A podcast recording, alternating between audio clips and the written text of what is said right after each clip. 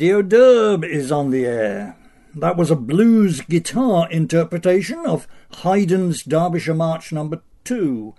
And this is your transparently genial host, John Derbyshire, singing the blues about the news. My commentary this week is mostly cultural rather than political. That's cultural as in Cultural Revolution. Yes, that's what we're going through. If you doubt it, I have case studies. First, though, some historico philosophical background. Communism has always suffered from tensions caused by the need for both political rectitude and expertise in fields of practical knowledge.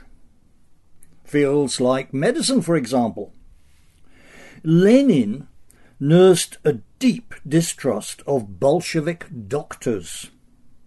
In a letter to the writer Maxim Gorky, who had TB, Lenin wrote, quote, The news that you are being given a new kind of treatment by a Bolshevik even if a former one, has really worried me.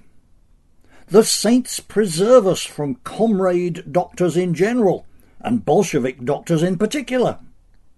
In 99 cases out of a 100, the comrade doctors are asses, as a good doctor once said to me. I assure you that you should consult only first class men. It is terrible to try out on yourself the inventions of a Bolshevik. End quote. So, at least where medicine is concerned, you can put Lenin on the side of the experts against the ideologues. He didn't care how Bolshevik his doctors were. In fact, he preferred them not Bolshevik at all. He just wanted them to be good at doctoring.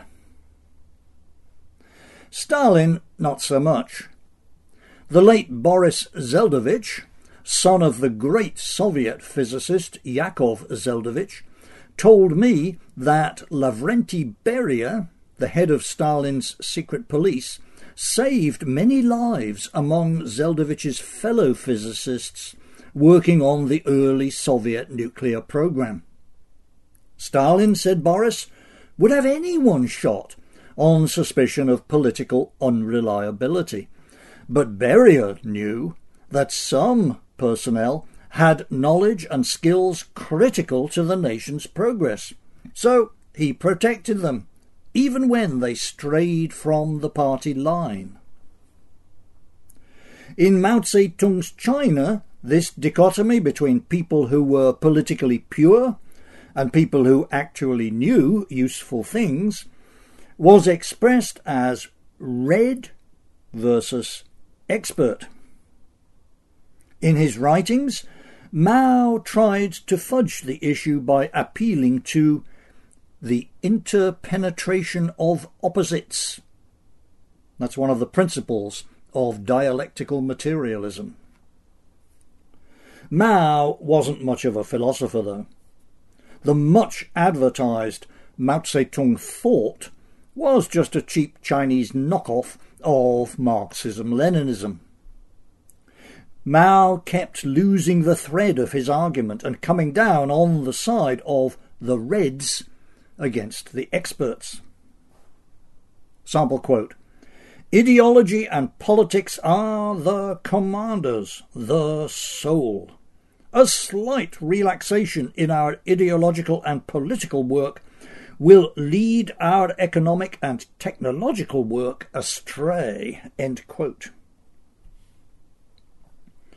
In our own cultural revolution in the West today, that same divide between red and expert is plain to see.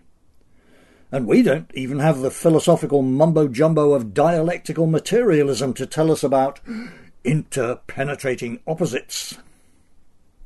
When red and expert are in conflict, the red must win and the expert must be crushed, expelled, cancelled.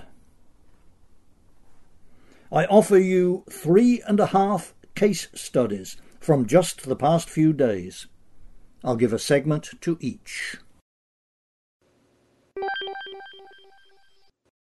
Case Study 1 54 year old David Sabatini, a world famous molecular biologist specializing in how cancer tumours develop. Four years ago, Sabatini was a tenured professor at MIT. For 20 years, he'd been running a big lab at the nearby Whitehead Institute for Biomedical Research, supervising a team of 39 researchers. Sabatini is a real expert, a genius according to colleagues. He made a key discovery in cancer research while he was still at medical school. Back in 2018, he was a good bet for a Nobel Prize. So, what's the latest news on David Sabatini? I shall let Suzy Weiss tell you. Quote from her May 19th article. Today, Sabatini is unemployed and unemployable.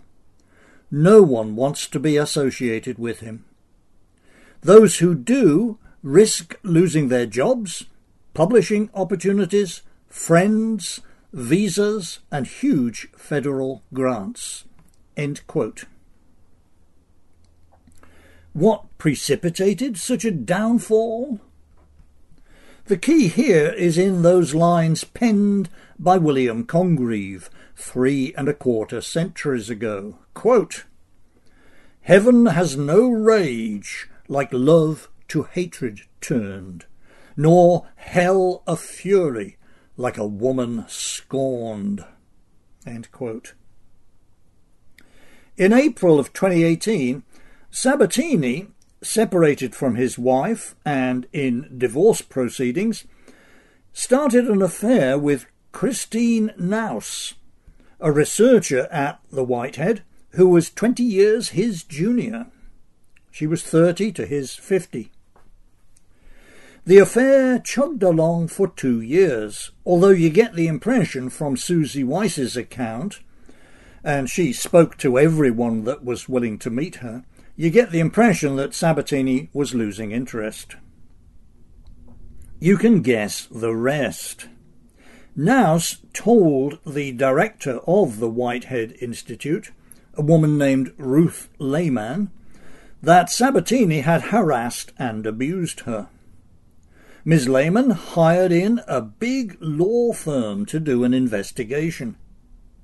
They did one, and in August last year they delivered their findings in a 250 page report.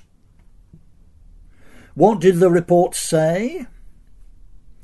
It said that Sabatini had failed to disclose his consensual relationship with Knouse, as per company policy. Also that, quote, his behaviour created a sexualized undercurrent in the lab, end quote. Also that, notwithstanding Sabatini didn't work with Knouse or supervise her, and had no power to fire her, he had undue influence over her. Those of Sabatini's colleagues willing to speak to Suzy Weiss said the report was all hogwash, although one of them went further and called it, quote, deeply insane. There is, of course, a money angle here. Labs like the Whitehead and research institutes like those at MIT live off multi million dollar grants from the National Institutes of Health, which is a federal government outfit, and big corporations and foundations, all of them locked into regime ideology and terrified of the thought police. For a full account, I urge you to read Suzy Weiss's long May 19th article at the Substack site of her sister, Bari Weiss. So, a brilliant cancer researcher whose discoveries might have saved innumerable lives has been cancelled. Sure, he was an expert. He was a first class expert in his field, the best of the best. And sure, there is no clear evidence he did anything that a sane person would consider deplorable, nor even just unpleasant. Ah, but there was that bro culture that he was alleged to have tolerated in his lab. Bro culture. There is nothing red about bro culture. And in the Western world today, if you're not red enough, it doesn't matter how much of an expert you are. Off with his head. Case Study 2. You know what Reuters is, right? It's that venerable news agency established in London 170 years ago by a German Jewish entrepreneur with an exceptionally fine set of whiskers. You may also have heard of Roy Thomson, the Canadian press baron who scandalised the British establishment in my college years by buying up, for cash, the infinitely respectable Times newspaper of London the very voice of the British establishment. It was as if some sleazy billionaire nightclub owner had purchased Buckingham Palace. I mean, really, a colonial upstart owning the Times? Well, Roy Thomson went to his reward in 1976. Over the following decades, his business holdings metastasized into a worldwide media conglomerate.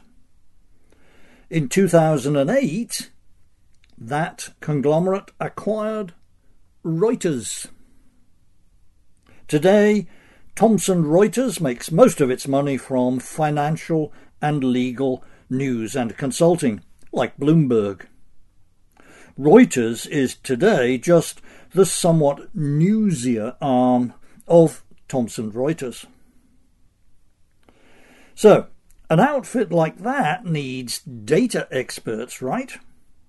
I mean, it needs people highly skilled at extracting useful information from great masses of data.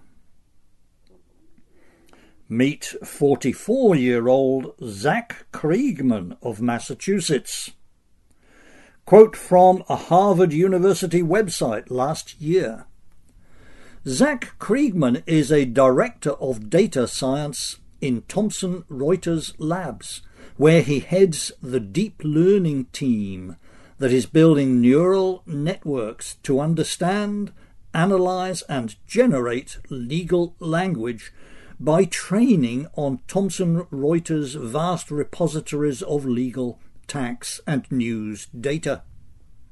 Before heading the deep learning team, Zach co created Thomson Reuters' Singapore lab focused on developing novel financial applications with international banking customers. End quote, although there's much more. This guy has a heck of a resume. He's a real expert. So you can see where this is going. After the death of lowlife junkie George Floyd in 2020, when we were all being told by the news media, including Reuters, that black Americans are disproportionately killed by police, Kriegman got to wondering if that is really so.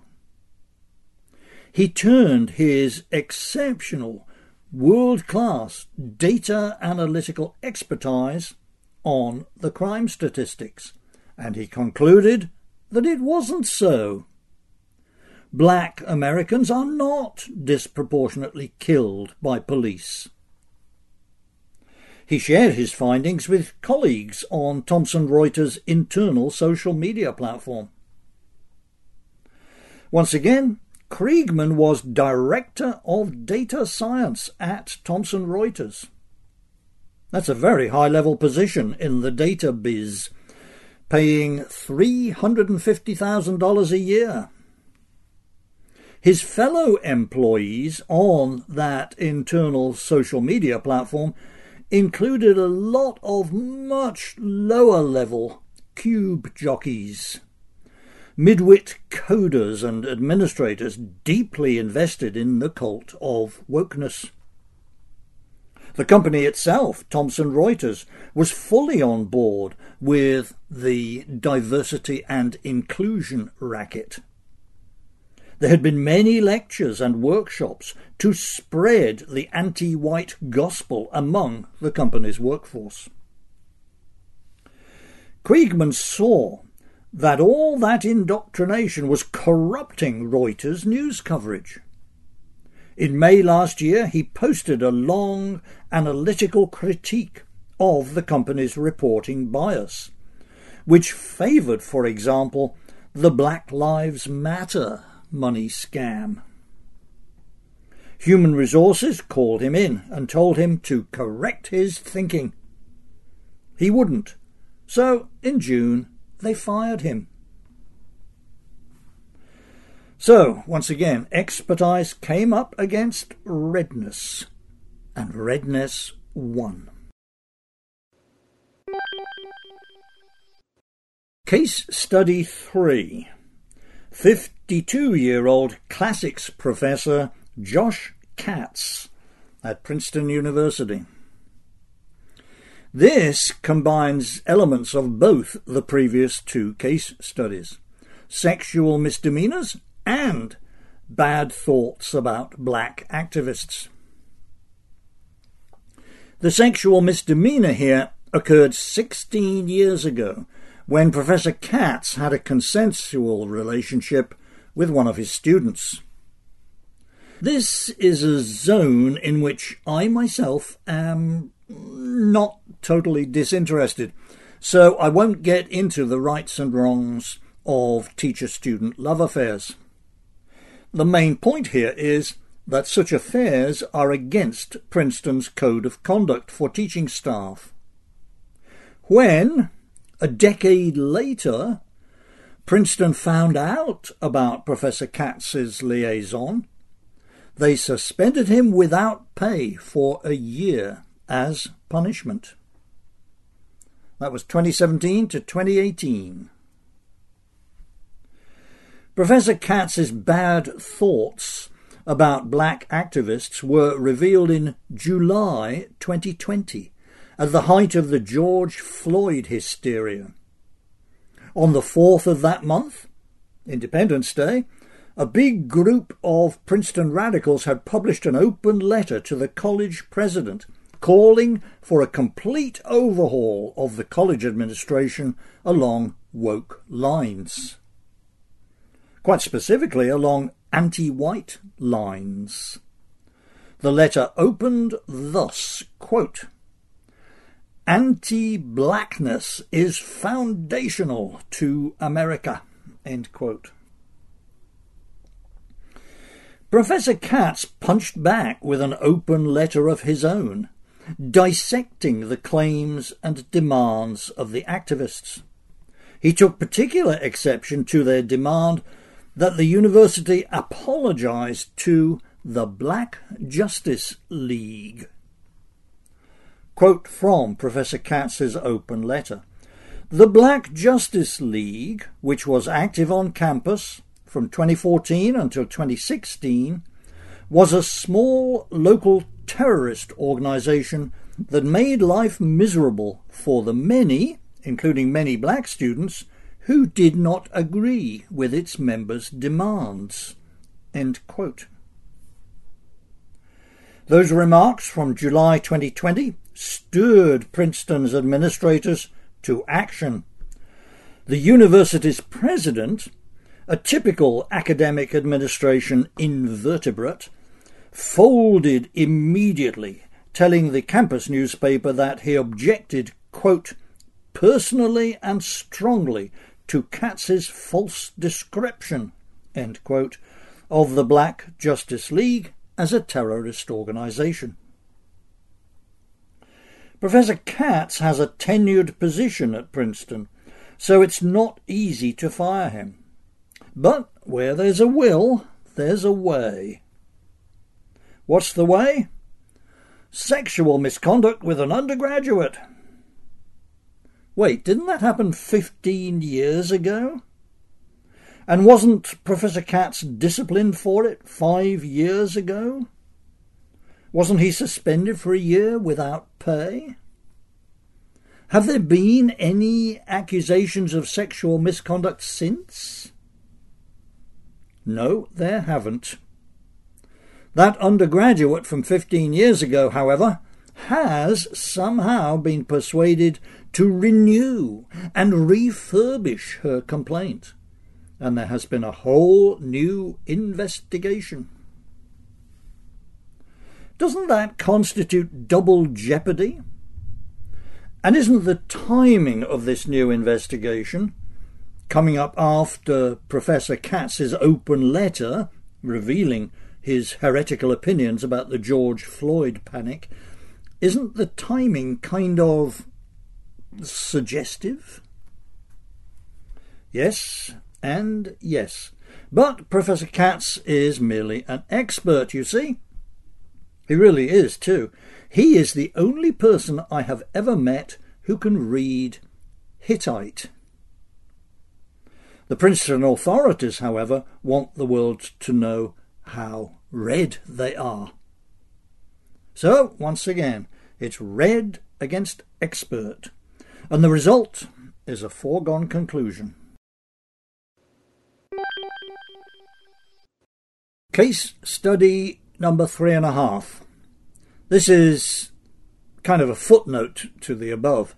It concerns the ESG index, which I have only just learned about and I'm still reading up on. ESG stands for Environmental, Social and Governance. The ESG index is a tool of Standard & Poor's. That's a financial ratings agency. If someone tells you that such and such a security is AAA rated, he's telling you that Standard & Poor's or some other ratings agency has formed the opinion after investigating the issuer of the security that they are a very good credit risk indeed. I assume that the ESG rating tells you that a securities issuer is properly woke in those environmental, social, and governance dimensions.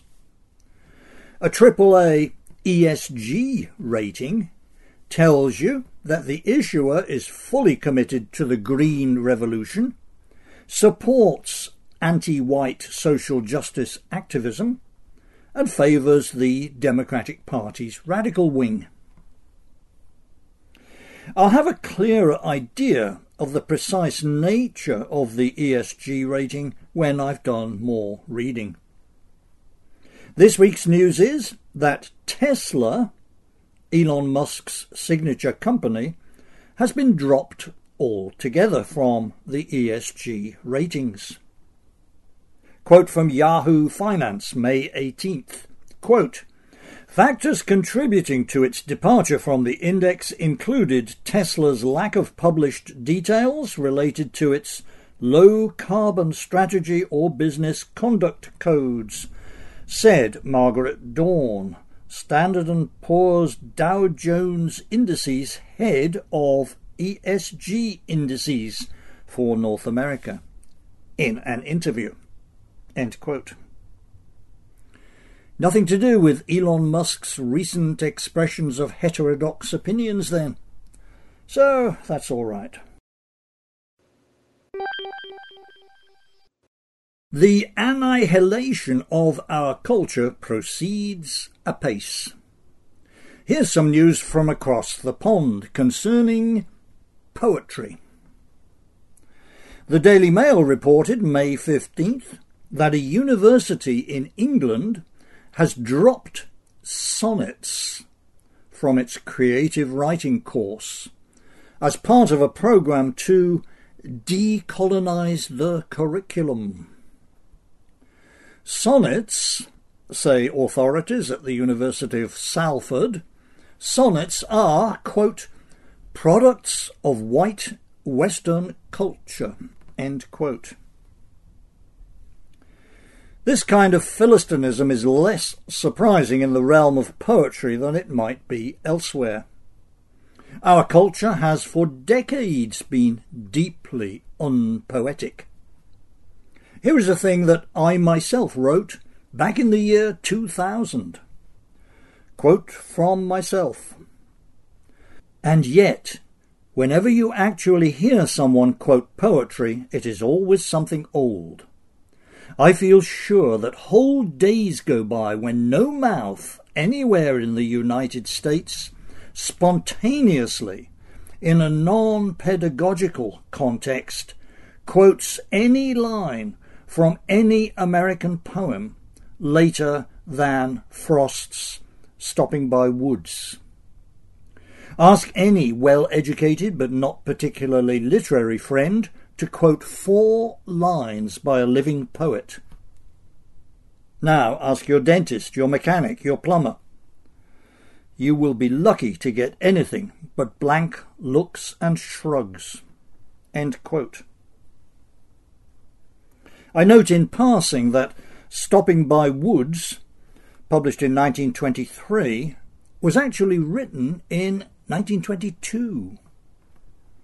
My complaint, therefore, updated to 2022, is that no one outside a classroom spontaneously quotes verse less than a hundred years old. So the actual creation of poetry that anyone thinks worth memorizing has ceased long since. We've still had pre 1922 poetry to enjoy, but now, in the interests of decolonizing their curriculum, our colleges are discouraging students from exploring even that. It's particularly sad that the Vandals have picked on the sonnet. It may indeed be the most unacceptably white of poetic forms, but it is also one of the oldest and most fertile. Of the couple of dozen poems I can recite from memory, around half are sonnets. I have written sonnets too, both Shakespearean and Petrarchan. I may, in fact, I think I probably am, the only person ever to have published a sonnet in the letters columns of the Wall Street Journal. January 9th, 1996. At an even higher level of probability, I am well nigh certain that I am the only person ever to have published sonnets in the letters columns of both the journal and Mathematics Magazine, October 1997 issue. All right, all right. Sorry for the self advertisements. I just want you to know that, sonnet wise, you are not dealing with an amateur here. The great master poets of the past have so loved the sonnet that one of them, William Wordsworth, was moved to write a sonnet about sonnets. The title of that sonnet was, very appropriately to this week's news, Scorn Not the Sonnet. Am I going to read it to you? Of course I am. You need to know that Tasso and Camoens were poets of the 16th century. Tasso Italian and Camoens Portuguese. Here we go. Scorn Not the Sonnet by William Wordsworth. Scorn not the sonnet. Critic, you have frowned, mindless of its just honours. With this key, Shakespeare unlocked his heart. The melody of this small lute gave ease to Petrarch's wound. A thousand times this pipe did Tasso sound. With it Camoens soothed an exile's grief. The sonnet glittered a gay myrtle leaf among the cypress with which Dante crowned his visionary brow. A glow worm lamp, it cheered mild Spenser, called from fairyland to struggle through dark ways.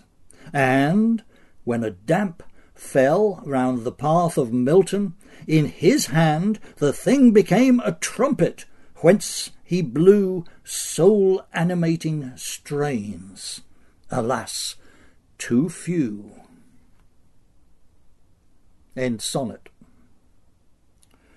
Take that, University of Salford. And now, our closing miscellany of brief items. Imprimis. Six years ago, I alerted readers of my monthly diary to the long running British radio show I'm Sorry I Haven't a Clue, in which two teams of comedians are given silly things to do. I particularly alerted you to the game of silly definitions. Here, you are given a word and invited to give a silly or nonsensical definition of it. I offered examples like the word B-Day. Silly definition? Two days before D-Day. And, this is my all-time favourite, the phrase a la carte. Silly definition? An Islamic wheelbarrow. Well, the other day, sitting out back watching the grass grow, I thought up another one. I doubt it's original with me, but I want to record it anyway, just for its topicality. Are you ready? Here it is. The word transparent. Silly definition. A person who is either a mom or a dad, but doesn't know which. Item. I mentioned the death of Minneapolis street person George Floyd back there somewhere. Well, there is news on the case. Wednesday this week, one of the police officers who was standing by keeping the mob at bay when Floyd died of a drug overdose pleaded guilty to a manslaughter charge and was sentenced to three years in jail. That will be served concurrently with his federal sentence for violating Floyd's civil rights, which hasn't yet been handed down. And no, this is not double jeopardy. No way! Absolutely not! If you think it is, you are utterly ignorant of the law, and probably a racist too. Correct your thinking, comrade. There was no news this week about any further developments in the Tony Timpa case. Timpa, as I am sure you will recall from the nationwide protests and demonstrations that his death occasioned, Timpa was the white Dallas, Texas guy who died under police restraint in August 2016. One of the restraining officers kept his knee pressed into Timpa's back while they waited for paramedics to arrive. None of the cops in the Timpa case has been convicted of anything, nor even suspended from active duty, although a civil lawsuit is pending. Item. As one who takes malicious delight in silly names, I welcome the winner of the May 9th presidential election in the Philippines, Bong Bong Marcos.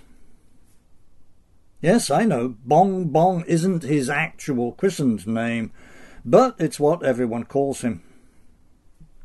I welcome Bong Bong Marcos to the illustrious company of significant national leaders like Oginga Odinga of Kenya, Canaan Banana of Zimbabwe, and U Nu of Burma. I doubt he'll do anything to improve the Philippines, but no one expects him to. We can at least enjoy saying his name. Bong Bong. Bong Bong. That's your infusion for this week, ladies and gents. Thank you for listening, and I hope whatever you have planned for next week goes well. It's a somewhat special week for the Derbs. Monday is our son's college graduation ceremony. I'm not too clear as to what that involves, never having attended such an event before. Do we have to walk him down the aisle like at a wedding? I guess we'll find out. We're all looking forward to it anyway. Just so I don't leave you feeling too upbeat, here's something melancholy to play us out. It's a popular song from the 1920s, which I confess I had never heard until a Radio Derb listener sent me a video of Frank Sinatra singing it. You can interpret the song more than one way, but to me it sounds like a memento mori, one of the oldest of all themes in prose, verse, and song. The Sinatra version is lovely, of course. Sinatra couldn't sing a bad note. I got to browsing YouTube for other versions, though, and I settled at last on this one from Julie London, which I thought had a slight edge even on Sinatra. It also gives me an opening for an anecdote. When I was studying Chinese in London 40 years ago, one of our teachers was a native of Peking, who was a big fan of Chinese opera from the 1920s and 30s. He would sometimes play recordings of it in class. He didn't think much of present day Chinese opera, though. Today's singers, he said, just didn't have the vocal quality that the old timers had. Why not? One of us asked him. Opium, he replied. Our singers back then all smoked opium. It gave their voices that special sound. I have no idea whether that guy's opinion was musicologically justified. However, if, when listening to Julie London, you find yourself captivated by the husky, smoky quality that her voice had, I think I found the explanation for it when looking her biography up on Wikipedia. Quote, London was a chain smoker from the age of 16 and at times smoked in excess of three packs of cigarettes per day. There will be more from Radio Derb next week.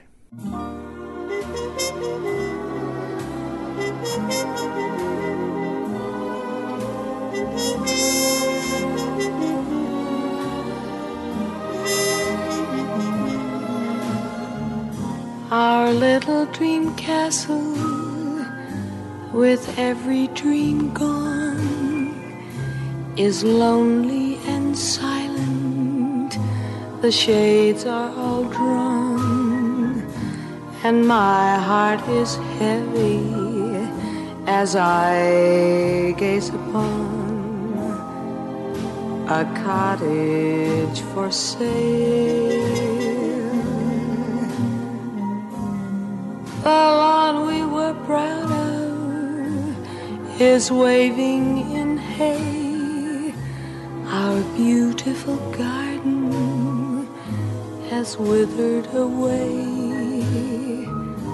Where you planted roses, the weeds seem to say a cottage for sale.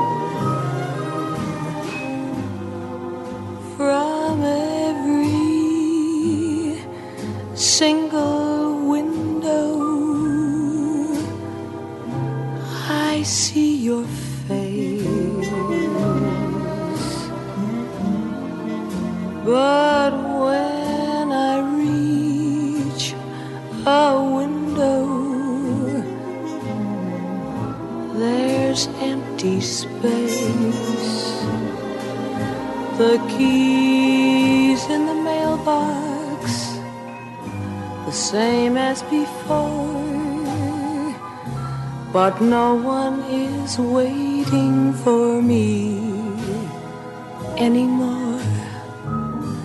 The end of our story is told on the door. A cottage for say